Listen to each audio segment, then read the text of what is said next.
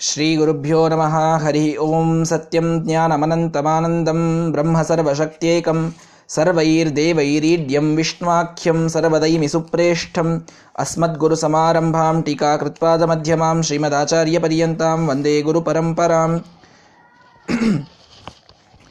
अथाधिप्रजं मातापूर्वरूपं पितोत्तररूपं प्रजासन्धिः ಪ್ರಜನನಗಂ ಸಂಧಾನಂ ಇತ್ಯಧಿಪ್ರಜಂ ನಾವು ಪಂಚ ಅಧಿಕರಣಗಳನ್ನು ನೋಡ್ತಾ ಇದ್ದೇವೆ. ಮೊದಲನೆಯದ್ದು ಲೋಕಾಧಿಕರಣ, ನಾರಾಯಣನಿಂದ ಅಭಿಮನ್ಯಮಾನವಾದದ್ದು. ಆ ಲೋಕಾಧಿಕರಣ ವಾದ, ಅದರಲ್ಲಿ ಮತ್ತೆ ನಾಲ್ಕು ರೂಪಗಳನ್ನು, ವಾಸುದೇವ ಸಂಕರ್ಷಣ ಪ್ರತಿಮನ ನಿರುದ್ಧ ರೂಪಗಳನ್ನು ನೋಡಿದ್ವಿ. ಅದಾದ ಮೇಲೆ ಜ್ಯೋತಿಷ ಅಧಿಕರಣ, ಅಲ್ಲಿ ವಾಸುದೇವನೇ ಮುಖ್ಯವಾಗಿ ಅಭಿಮಾನಿ, ಅಲ್ಲಿಯೂ ಮತ್ತೆ ನಾಲ್ಕು ರೂಪಗಳು. ವಿದ್ಯಾಧಿಕರಣ ಸಂಕರ್ಷಣ ಅದಕ್ಕೆ ಅಭಿಮಾನಿ, ಅಲ್ಲಿ ಮತ್ತೆ ನಾಲ್ಕು ರೂಪಗಳು. ಅಥಾಧಿ ಪ್ರಜಂ ಇನ್ನು ಪ್ರಜಾಧಿಕರಣ, ಪ್ರದ್ಯುಮ್ನ ಇದಕ್ಕೆ ಮುಖ್ಯವಾಗಿ ಅಭಿಮಾನಿಯಾದಂತಹ ದೇವತೆ. ಪ್ರದ್ಯುಮ್ನ ಇದಕ್ಕೆ ಅಭಿಮಾನಿ, ಅಲ್ಲಿ ಮತ್ತೆ ನಾಲ್ಕು ರೂಪಗಳು, ಪೂರ್ವರೂಪ ಉತ್ತರ ರೂಪ ಇದೆಲ್ಲ ಯಾರು? ಮಾತಾ ಪೂರ್ವರೂಪಂ. ಪೂರ್ವರೂಪ ಅಂದರೆ ವಾಸುದೇವ ರೂಪ ಮಾತಾ. ಪಿತಾ ಉತ್ತರ ರೂಪಂ ಸಂಕರ್ಷಣ ಅಲ್ಲಿ ಪಿತಾ. ಪ್ರಜಾ ಸಂಧಿಹಿ ಸಂಧಿಯಲ್ಲಿ ಇದ್ದವನು ಮತ್ತೆ ಪ್ರದ್ಯುಮ್ನ.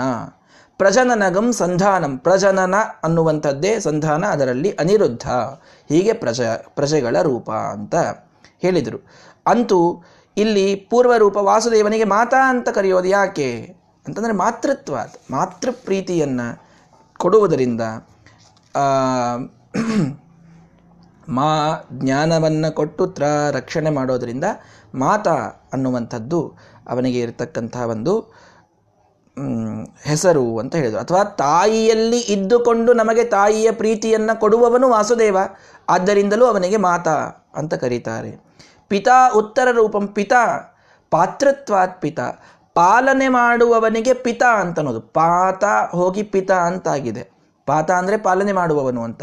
ಪಾಲನೆ ಮಾಡು, ಮಾಡುವವನಾದ್ದರಿಂದ ಅವನಿಗೆ ಪಿತಾ ಅಂತ ಸಂಕರ್ಷಣ ರೂಪಿ ಪರಮಾತ್ಮನಿಗೆ ಪಿತಾ ಅಂತ ಕರೀತಾರೆ. ಇನ್ನು ಪ್ರಜಾ ಅಂತಂದರೆ ಪ್ರದ್ಯುಮ್ನ ಪ್ರಜಾ. ಪ್ರಜಾ ಅಂತ ಯಾಕಂತಾರೆ ದೇವರಿಗೆ? ಪ್ರ, ಜಾ ಜಾ ಅಂದರೆ ಹುಟ್ಟೋದು.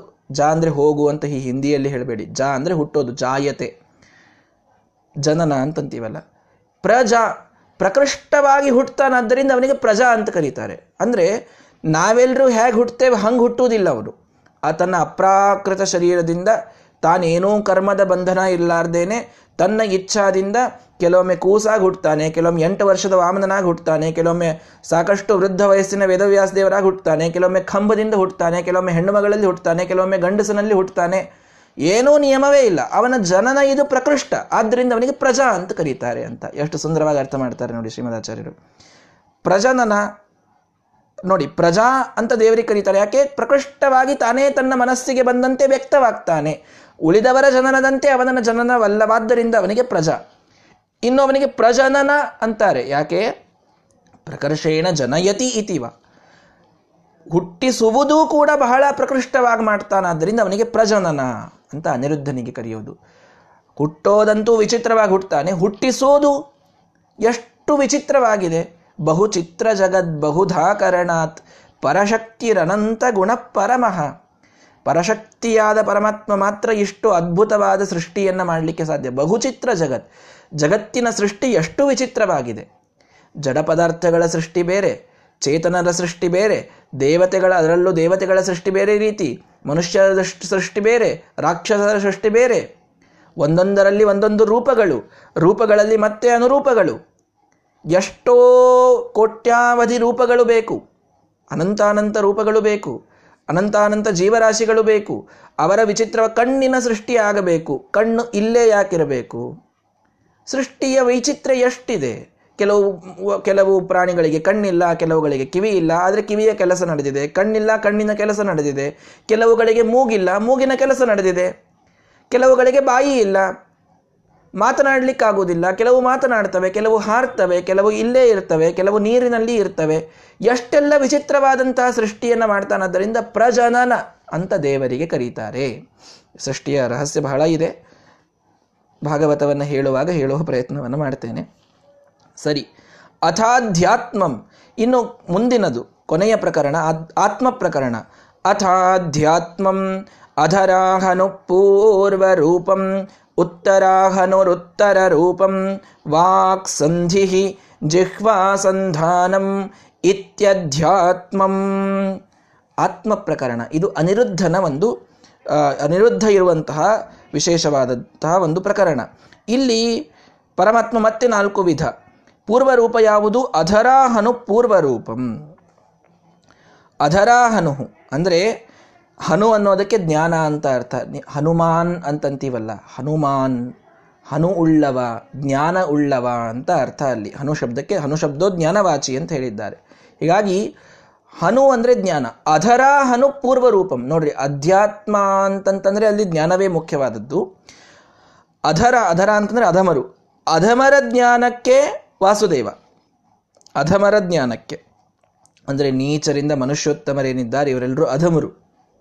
ನಾವೆಲ್ಲರೂ ಅಧಮರೊಳಗೆ ಬರ್ತೀವಿ. ನಮ್ಮೆಲ್ಲರ ಜ್ಞಾನಕ್ಕೆ ಯೋಗ್ಯತಾನುಸಾರವಾಗಿ ನಮಗೆ ಜ್ಞಾನವನ್ನು ನೀಡುತ್ತಾನಾದ್ದರಿಂದ ಅವನಿಗೆ ಅಧರಾಹನು ಅಂತ ಕರೀತಾರೆ. ಉತ್ತರಾಹನು ವೃತ್ತರ ರೂಪಂ, ಉತ್ತರರು ಅಂದರೆ ದೇವತೆಗಳು, ಉತ್ತಮರು ಅಂತ. ಉತ್ತಮರಾದ ದೇವತೆಗಳಿಗೆ ಹನು ಜ್ಞಾನವನ್ನು ನೀಡ್ತಾನಾದ್ದರಿಂದ ಅವನಿಗೆ, ಅಂದರೆ ಸಂಕರ್ಷಣನಿಗೆ ಉತ್ತರಾಹನು ಅಂತ ಕರೀತಾರೆ. ವಾಕ್ ಸಂಧಿಹಿ ವಾಕ್ ಅನ್ನೋದು ಪ್ರದ್ಯುಮ್ನ. ಪ್ರದ್ಯುಮ್ನನಿಗೆ ವಾಕ್ ಅಂತಾರೆ. ವಾಕ್ ಯಾಕೆ? ಮಾತಿನಲ್ಲಿರ್ತಾನೆ, ಮಾತನಾಡಿಸ್ತಾನೆ, ಆದ್ದರಿಂದ ಅವನಿಗೆ ವಾಕ್ ಅಂತಂತಾರೆ. ಜಿಹ್ವಾ ಸಂಧಾನಂ. ಜಿಹ್ವಾ ಅಂತನ್ನೋದು ಅನಿರುದ್ಧನ ಹೆಸರು. ಅವನಿಗೆ ಆಕ್ಚುಲಿ ಜಿಹ್ವಾ ಅಂತಾರೆ? ಅವನ ನಾಲ್ಗೆ ಬಹಳ ಚಂದದನೋ ಏನು ಅಂತ. ಜಿಹ್ವಾ ಅಂತ ಯಾಕೆ ಅಂತಾರೆ ಅನ್ನೋದು ಬಹಳ ಅದ್ಭುತವಾದಂಥದ್ದೊಂದು ಬೃಹದಾರಣ್ಯಕ ಭಾಷ್ಯದಲ್ಲಿ ಶ್ರೀಮದಾಚಾರ್ಯ ಒಂದು ಕಾರಣ ಕೊಡ್ತಾರೆ. ಜಹಾತಿ ಗಮಯತಿ ಇತಿ ಜಿಹ್ವಾ ಅಂತ. ಜಿಹ ಅಂತಂದರೆ ಬಿಡೋದು ಅಂತ ಅರ್ಥ ಇದೆ. ಜಹ ಜಹ ಅಂದರೆ ತ್ಯಾಗ ಮಾಡಿ, ಬಿಡೋದು ಅಂತ. ಹೀಗಾಗಿ ಜಿಹ್ವಾ ಅಂತಂದರೆ ಬಿಡಿಸಿ, ಅಂತಕಾಲದಲ್ಲಿ ಎಲ್ಲವನ್ನ ಬಿಡಿಸಿ, ವಾ ವಾ ಅಂದರೆ ಜ್ಞಾನ. ತನ್ನ ಜ್ಞಾನವನ್ನು ಕೊಡ್ತಾನೆ, ಮೋಕ್ಷವನ್ನು ಕೊಡ್ತಾನೆ ಅದರಿಂದ ಅವನಿಗೆ ಜಿಹ್ವಾ ಅಂತಾರೆ ಅಂತ. ಎಷ್ಟು ಸುಂದರವಾದ ಹೆಸರಿದೆ ನೋಡಿ ದೇವರಿಗೆ, ಜಿಹ್ವಾ ಅಂತ ಅನ್ನೋದು ಯಾಕೆ ಅವನಿಗೆ ಜಿಹ್ವಾ ಅಂತಾರೆ? ಜಿಹ ಅನ್ನೋದ್ರೆ ಬಿಡೋದು ಅಂತ ಅರ್ಥ. ವಾ ಅಂತಂದರೆ ಜ್ಞಾನವನ್ನು ಮಾಡಿಸಿಕೊಡೋದು ಅಂತ. ಈ ಎಲ್ಲ ಜಗತ್ತಿನ ಬಂಧನವನ್ನು ಬಿಡಿಸಿ ತನ್ನ ಜ್ಞಾನವನ್ನು ಅಂತ್ಯಕಾಲದಲ್ಲಿ ಮಾಡಿಕೊಟ್ಟು ಅಪರೋಕ್ಷ ಜ್ಞಾನದ ಮೂಲಕ ನಮಗೆ ಮೋಕ್ಷಕ್ಕೆ ಅದರಿಂದ ಆದ್ದರಿಂದ ಅವನಿಗೆ ಜಿಹ್ವಾ ಅಂತ ಕರೆಯೋದು. ಸುಂದರವಾದಂತಹ ಅರ್ಥವನ್ನು ಶ್ರೀಮದಾಚಾರ್ಯ ಹೇಳ್ತಾರೆ. ಇದು ಅಧ್ಯಾತ್ಮ ರೂಪ ಈ ರೀತಿಯಾಗಿ ಐದು ರೂಪಗಳು ಪ್ರಜಾ ಪಂಚಸು ಅಧಿಕರಣೇಶು ಅಂತ ಹೇಳಿದಂತೆ ಲೋಕಾಧಿಕರಣ, ಜ್ಯೋತಿಷಾಧಿಕರಣ, ವಿದ್ಯಾಧಿಕರಣ, ಪ್ರಜಾಧಿಕರಣ, ಆತ್ಮಾಧಿಕರಣ. ಈ ಐದು ಅಧಿಕರಣದಲ್ಲಿರ್ತಕ್ಕಂತಹ ವಾಸುದೇವ, ಪ್ರದ್ಯುಮ್ನ, ಸಂಕರ್ಷಣ, ಪ್ರದ್ಯುಮ್ನ, ಅನಿರುದ್ಧ ಈ ನಾಲ್ಕು ರೂಪಗಳು. ಇನ್ನು ಈ ಐದಕ್ಕೂ ಮುಖ್ಯವಾಗಿ ಮೂಲದಲ್ಲಿ ನಾರಾಯಣ, ವಾಸುದೇವ, ಸಂಕರ್ಷಣ, ಪ್ರದ್ಯುಮ್ನ, ಅನಿರುದ್ಧ ರೂಪಗಳು. ಐದು ಅಧಿಕರಣಗಳ ಚಿಂತನೆಯನ್ನು ನಾವು ಮಾಡಬೇಕು ಅಂತ ಇಲ್ಲಿ ಹೇಳ್ತಾ ಇದ್ದಾರೆ. ಇದರ ಫಲವನ್ನು ತಿಳಿಸ್ತಾರೆ. ನಾಳೆಯ ದಿನ ಅದನ್ನು ನೋಡೋಣ. ಶ್ರೀಕೃಷ್ಣ ಅರ್ಪಣ ಮಸ್ತು ಹರಯೇ ನಮಃ.